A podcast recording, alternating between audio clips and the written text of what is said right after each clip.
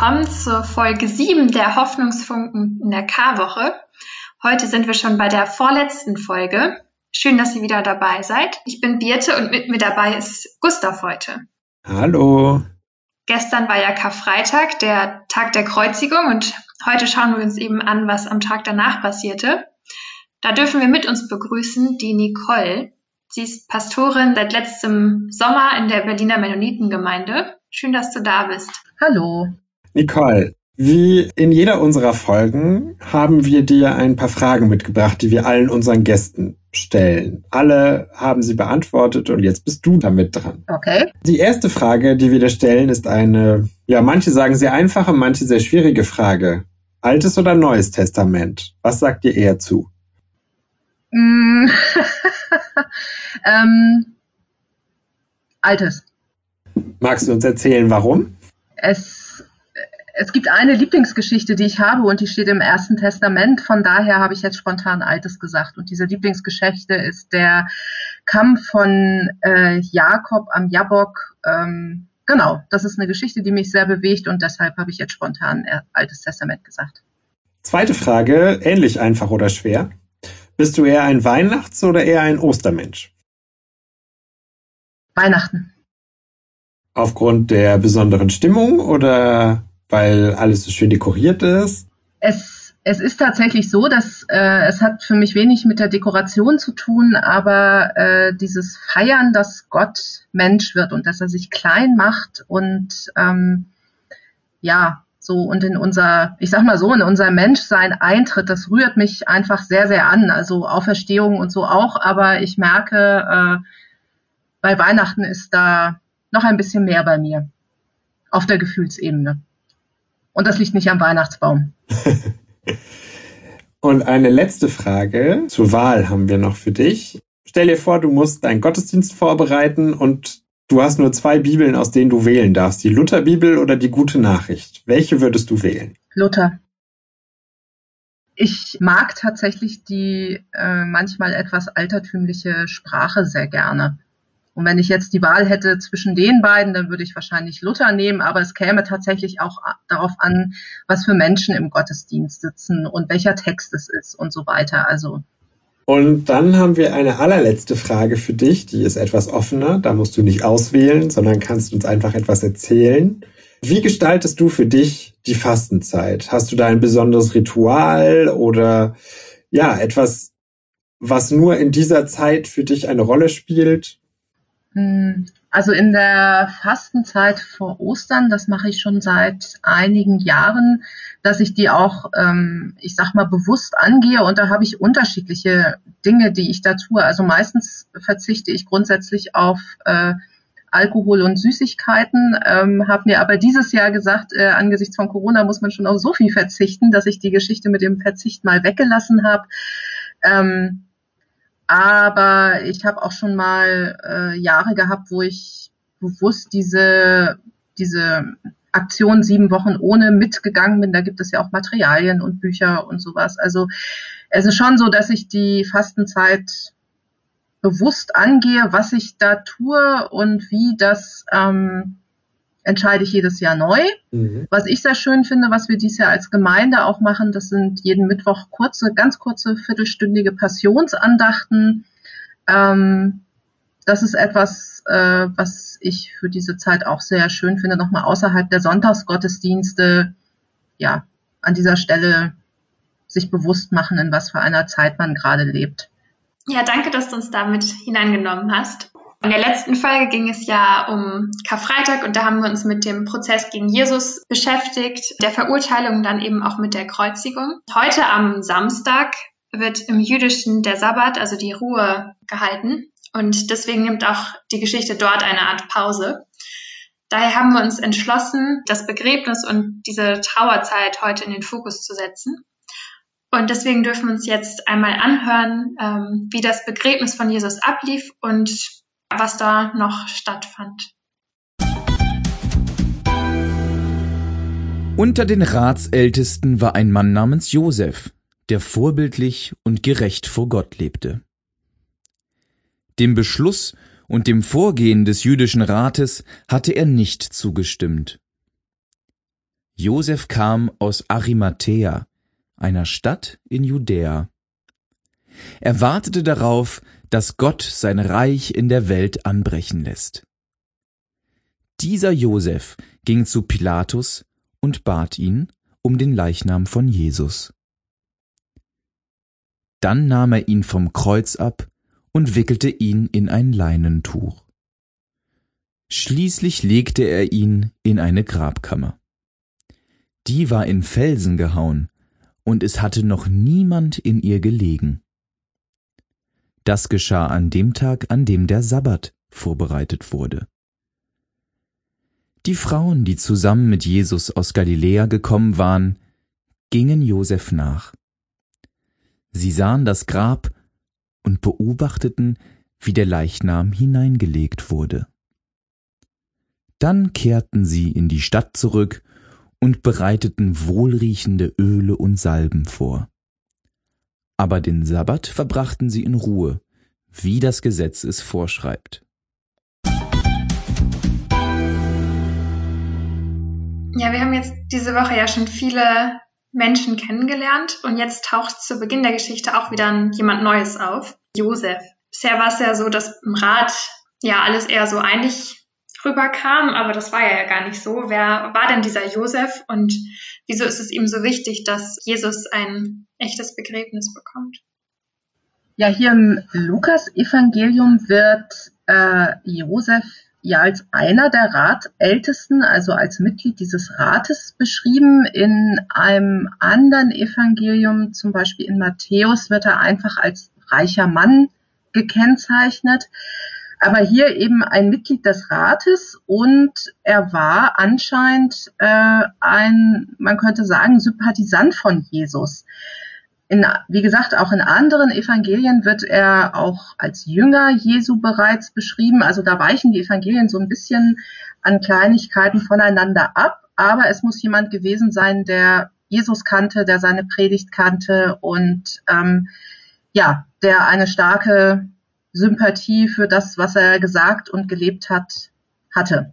So, jetzt muss ich mal dazwischen fragen, soll ich noch mal was sagen, also was das mit dem Arimathea und so weiter soll? Gibt es da denn was, was irgendwie da dazu wichtig zu wissen wäre? Also ich kann zum Beispiel damit nicht viel anfangen. Ja, Arimathea, das ist, äh, wird als eine Stadt, also Arimathea ist eine gräzisierte Form eines jüdischen Städtenamens.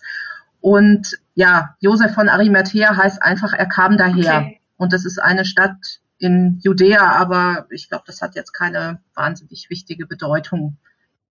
Also er ist ein Sympathisant von Jesus, hast du ja gerade gesagt, aber es ist ja doch erstaunlich sozusagen, dass er wirklich um diesen Körper bittet. Wir haben gestern von Martin gehört, die Kreuzigung war das Urteil gegen Rebellen, Aufrührer, ähm, mhm.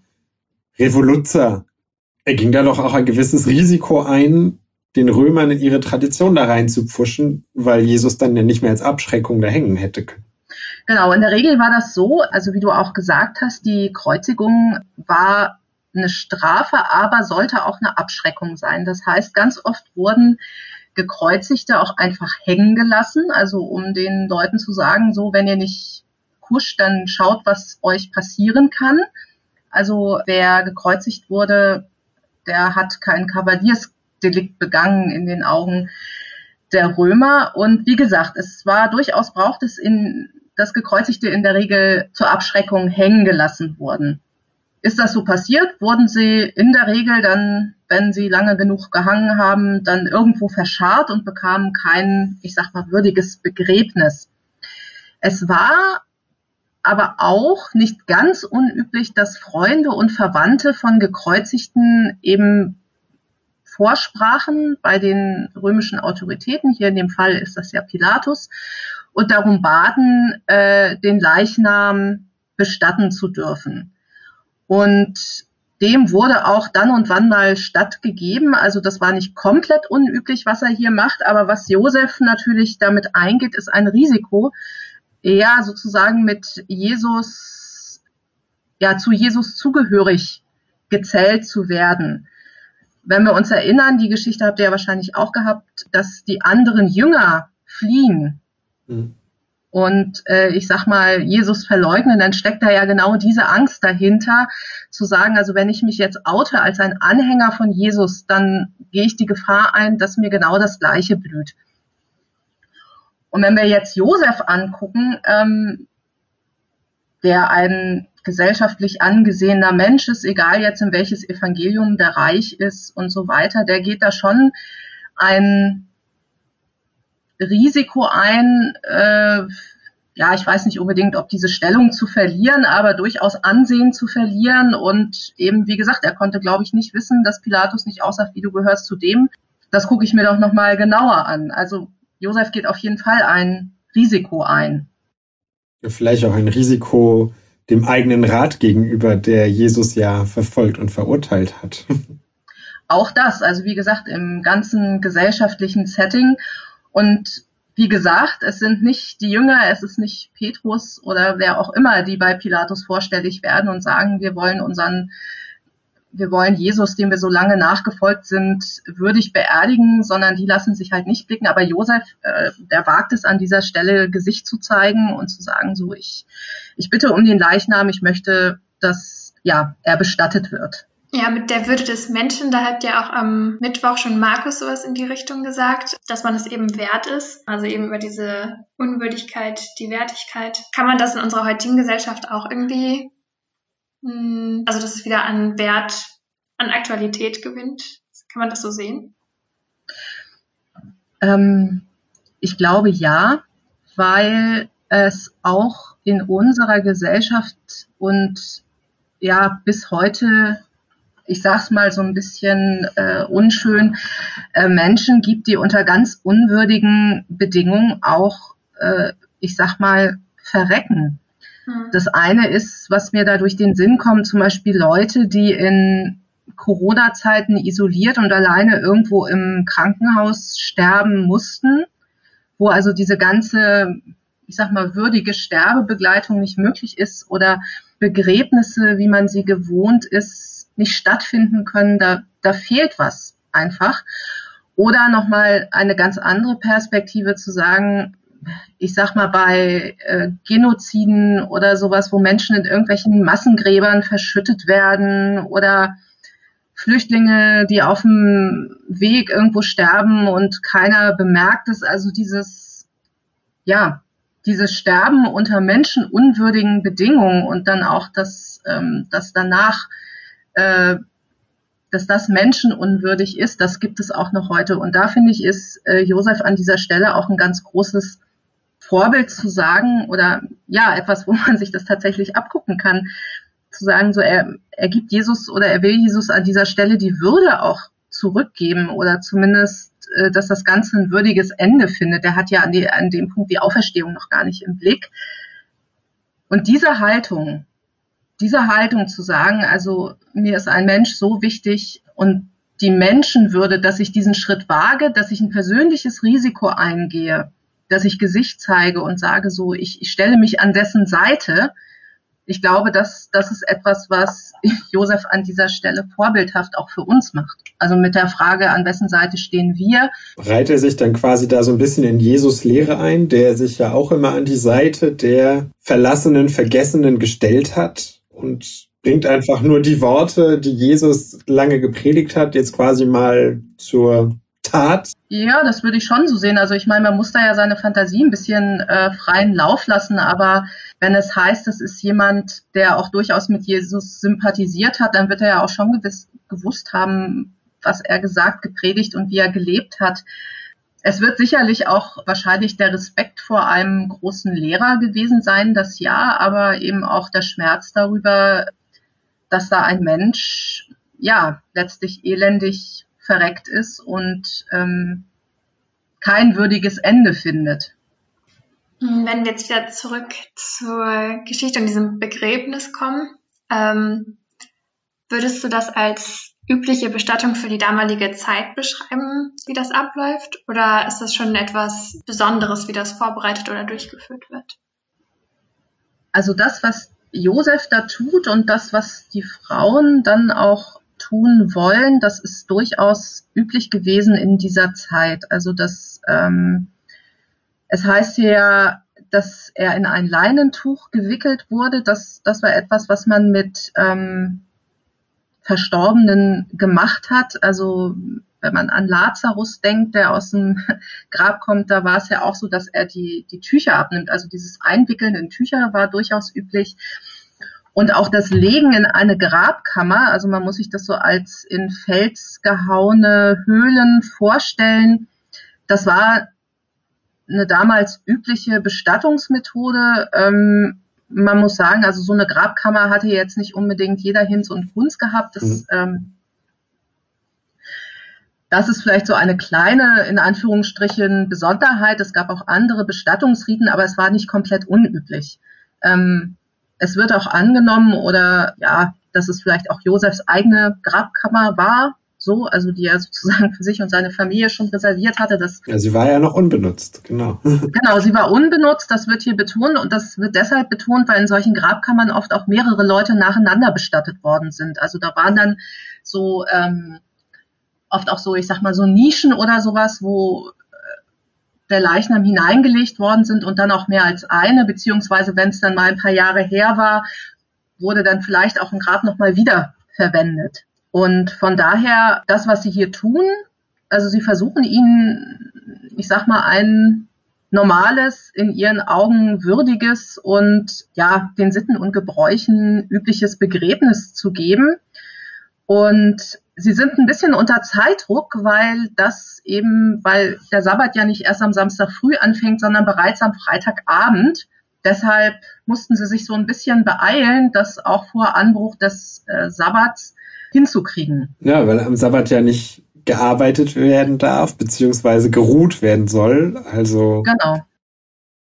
Nee, auf jeden Fall äh, war es nicht erlaubt oder war es war Sabbat nicht der Tag, wo man Tote bestattet hat, mhm. sondern wie du sagst, das Sabbat, der war der Ruhetag und deshalb haben sie halt zugesehen, dass sie fertig werden. Deswegen fand die Salbung zum Beispiel auch an dem Tag nicht mehr statt. Also die Frauen bereiten das vor, aber verschieben das sozusagen dann auf den Tag nach dem Sabbat, mhm. wenn der Sabbat vorbei ist. Und deshalb kommen die Frauen ja dann auch zum Grab zurück, weil sie genau das ähm, erledigen wollen. Aber war das ein blöder Zufall, dass sie jetzt am Sabbat unter Zeitdruck geraten sind, dass Jesus an einem Freitag gekreuzigt wurde? Oder hat in der Geschichte diese Pause, diese Zwangspause eine tiefere Bedeutung? Ob das, oh Gott, wie drücke ich das jetzt aus? Also, es ist der ähm, Literaturwissenschaftler in mir, der hinter allem einen Kniff vermutet. Ja, ich würde von der anderen Seite rangehen und sagen, es gab diese Pause, ob das jetzt ein literaturwissenschaftlicher Kniff ist, also was auf jeden Fall deutlich wird oder auch, ich denke, den Evangelisten ein, ein Beweggrund war, war dieses, Jesus lag halt einen Tag tatsächlich im Grab, also der war wirklich tot.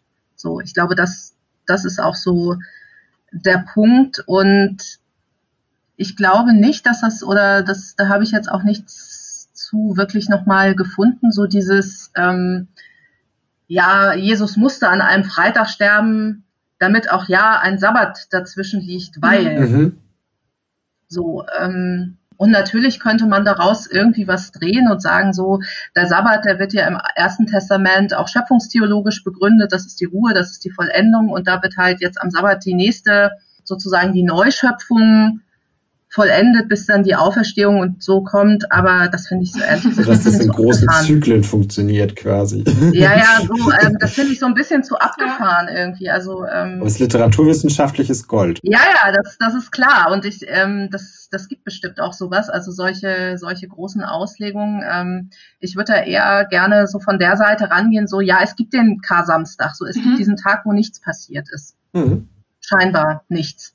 Und diese Pause, dieser Break, der ist, ähm, der ist da. Und der gehört irgendwie in diesen ganzen Ostergang oder in diesen ganzen Gang von Karfreitag oder Gründonnerstag bis Ostersonntag auch mit rein. Und dann ist die Frage, was für eine Bedeutung hat der Tag heute? Welche Bedeutung hat er für uns und welche kann er in diesem ganzen Geschehen rund um Karfreitag und Ostersonntag und Kreuz und Auferstehung haben? Ich würde mal sagen, dann fragen wir ganz plakativ, was hat der Tag denn für eine Bedeutung für uns? genau. Der Saka Samstag ist ja unter den, ich sag mal, unter den Tagen rund um Ostern und Karfreitag hat ja so ein bisschen so eine stiefmütterliche Stellung. Also zumindest bei uns Freikirchen. Ich wüsste jetzt nicht, also ihr müsst mich da als Altmenoniten irgendwie korrigieren. Ich wüsste jetzt keine Gemeinde oder irgendwie zumindest auch bei Baptisten, ich komme ja von den Baptisten, die irgendwie Kar-Samstag irgendwas macht, also von wegen Gottesdienst feiert oder das bedenkt. Das ist immer so ein bisschen der Tag zwischen Karfreitag waren wir ganz traurig. Wir freuen uns dann auf Ostersonntag und ich überspitze es mal so ein bisschen und äh, Kar-Samstag gehen wir irgendwie schon mal fürs Osterfrühstück mhm. einkaufen. Mhm. Es ist ein bisschen anders bei unseren Geschwistern in der Ökumene. Also bei den Ostkirchen hat der Kar-Samstag eine ganz, ganz starke Bedeutung. Das hängt zusammen mit der Vorstellung, dass Christus da ins Reich des Todes hinabgestiegen ist, was ja auch im apostolischen Glaubensbekenntnis vorkommt. Ähm, und das äh, findet sich zum Beispiel auf ganz vielen Ikonen wieder. Also Christus, der irgendwie bei den Toten unterwegs ist und den Menschen im Totenreich die Hand reicht und sie herauszieht. Und der Kasamstag, der hat durchaus seine Bedeutung. Also man muss sich vorstellen, die Leute damals, also der Josef und die Frauen und die Jünger und alle, die dachten ja, es ist jetzt alles komplett vorbei. Und ich sag mal, Ostern hat sich nicht nahtlos an Karfreitag angeschlossen, sondern es gibt diesen Tag dazwischen. Mhm. So, und dieser Tag dazwischen, der will ja auch erstmal ausgehalten sein. Weil man muss sich vorstellen, für die Leute ist eine Welt zusammengebrochen, da sind ähm, denen ist sozusagen die Hoffnung abhanden gekommen und wie gesagt, die wussten ja noch nichts von Ostern und die sitzen da und trauern und wissen erstmal nicht, wie es weitergeht. Können ja noch nicht mal die Rituale zu Ende führen. Genau, sie können noch nicht mal die Rituale zu Ende führen, sie müssen warten. Also es ist so ein völliges in der Luft hängen. Und dieses ich will das mal sagen, dieses Kar-Samstagsgefühl oder so eine Kar-Samstags-Existenz, das finde ich bei ganz, ganz vielen Menschen wieder, die gerade einen Verlust erlitten haben oder bei denen gerade irgendwas komplett zusammengebrochen ist, die aber noch gar keinen Blick dafür haben, dass es auch wieder anders sein kann. Und ich finde, da ist der Kar-Samstag für uns so ein bisschen auch so eine, so eine Mahnung, nicht zu schnell zu sagen, ist doch alles gut, wir haben doch Auferstehungshoffnung und äh, alles ist ja schon Friede, Freude, Eierkuchen und Karfreitag müssen wir auch nicht so ernst nehmen, weil Ostern kommt ja, sondern es gibt dieses dazwischen. Also ich mache mal ein Beispiel, eine, eine Frau, die, die ich kenne, der ist der Mann ganz plötzlich unerwartet und sehr, sehr schnell an einem ganz fiesen Krebs gestorben. Und äh, da merke ich so, auch wenn auch so in der in der Begleitung oder in Gesprächen, dass Menschen oft, sage ich mal, in diesem Kasamstagsgefühl oder in diesem Kasamstag hängen. Also zu sagen, ich habe einen unfassbaren mhm. Verlust erlitten und ich kann, ich sehe den sozusagen das Licht am Ende des Tunnels noch nicht. So, und das hat seine Berechtigung und ich glaube, da, da sind wir dann auch als Gemeinde, als Freunde, als Seelsorgende gefragt, das auch mit auszuhalten. Also genauso wie der Kasamstag in dieser ganzen Geschichte eine Rolle spielt, dieses Aushalten, dieses Dabeisitzen, die sich den Schmerz anhören, auch die Hoffnungslosigkeit, die da sein kann, das einfach auch mitzutragen, dass da was zusammengebrochen ist. Da, glaube ich, hat der Kasamstag eine ganz wichtige Rolle. Also ist der Kasamstag quasi auch eine Einladung, sich mal mit den eigenen Gefühlen auch auseinanderzusetzen. Und nicht immer nur in die Zukunft, sondern auch mal in das Jetzt zu blicken. Wie geht's mir jetzt? Ja, wie geht's mir jetzt? Und ja, ich würde aus einer, auch aus einer seelsorgerlichen Perspektive sagen, also zu sagen, so ja, ich muss nicht immer hoffnungsvoll oder sagen wir mal so, ich darf mir auch meine, meine Trauer und mein Nicht weiter wissen und ich habe jetzt mal keine Perspektive, mir das erlauben und im Umgang mit anderen das auch erlauben. Und natürlich haben wir die österliche Perspektive, aber ich finde, manchmal sind wir Christen auch zu schnell dabei zu sagen, ja, wir haben ja eine Hoffnung. So, aber Realität ist, dass es viele Menschen gibt, die zwar irgendwie diese, diese Hoffnung glauben, aber ja, es manchmal einfach nicht deckungsgleich ist und man sagt so, es ist, äh, ich bin noch, ich bin noch nicht so weit, irgendwie der Schmerz ist noch so groß und das, das ist Realität. Und ich glaube, deshalb mahnt uns, oder was heißt mahnt uns, ja, erinnert uns der Kasamstag ebenso, dass das gibt es auch. So dieses, dieses in der Luft hängen, trauernd in der Luft hängen. Und dass das eben auch seinen Raum hat oder seinen Raum haben darf. Ja, da gibst du uns viele gute Gedanken mit an diesem Tag der Pause. Ja, vielen Dank, liebe Nicole, dass du uns da so tiefe Einblicke und intensive Gedanken mitgegeben hast. Ich glaube, da kann man noch mal länger und ähm, für sich persönlich noch mal drüber nachdenken, wie das jetzt für einen im Alltag auch wichtig ist. Und dann darf ich an der Stelle auch noch einmal Werbung allgemein machen für die morgige und letzte Folge ähm, wo zufällig auch noch eine weitere Stimme aus Berlin zu uns stoßen wird. Genau, und alles weitere über die MJN findet ihr dann auch in der Beschreibung oder auch auf unserer Webseite. Und dann möchte ich das Wort noch einmal zurück an Nicole geben für einen Segen. Und damit tschüss schon mal von meiner Seite und bis bald. Auf Wiedersehen, auf Wiederhören. Bis zur nächsten Folge. Genau, es ist jetzt nicht in dem Sinne ein Segen, aber ein, wie ich finde, wunderschönes Zitat, das ich zu Kar-Samstag gefunden habe und das fasst vielleicht nochmal manche meiner etwas ungeordneten Gedanken zusammen. Wenn etwas in unserem Leben zerbricht, wenn wir etwas verlieren, was unserem Leben einen Sinn gab, wenn das Alte nicht mehr ist und das Neue noch nicht da, dann wird Gott uns tragen, auch wenn wir seine Stimme nicht hören können und seine Hand nicht spüren. Wir dürfen dann erfahren, dass sein Abstieg in die Ohnmacht unseres Menschseins die vielen Kasamstagsstunden unseres Lebens geheiligt hat.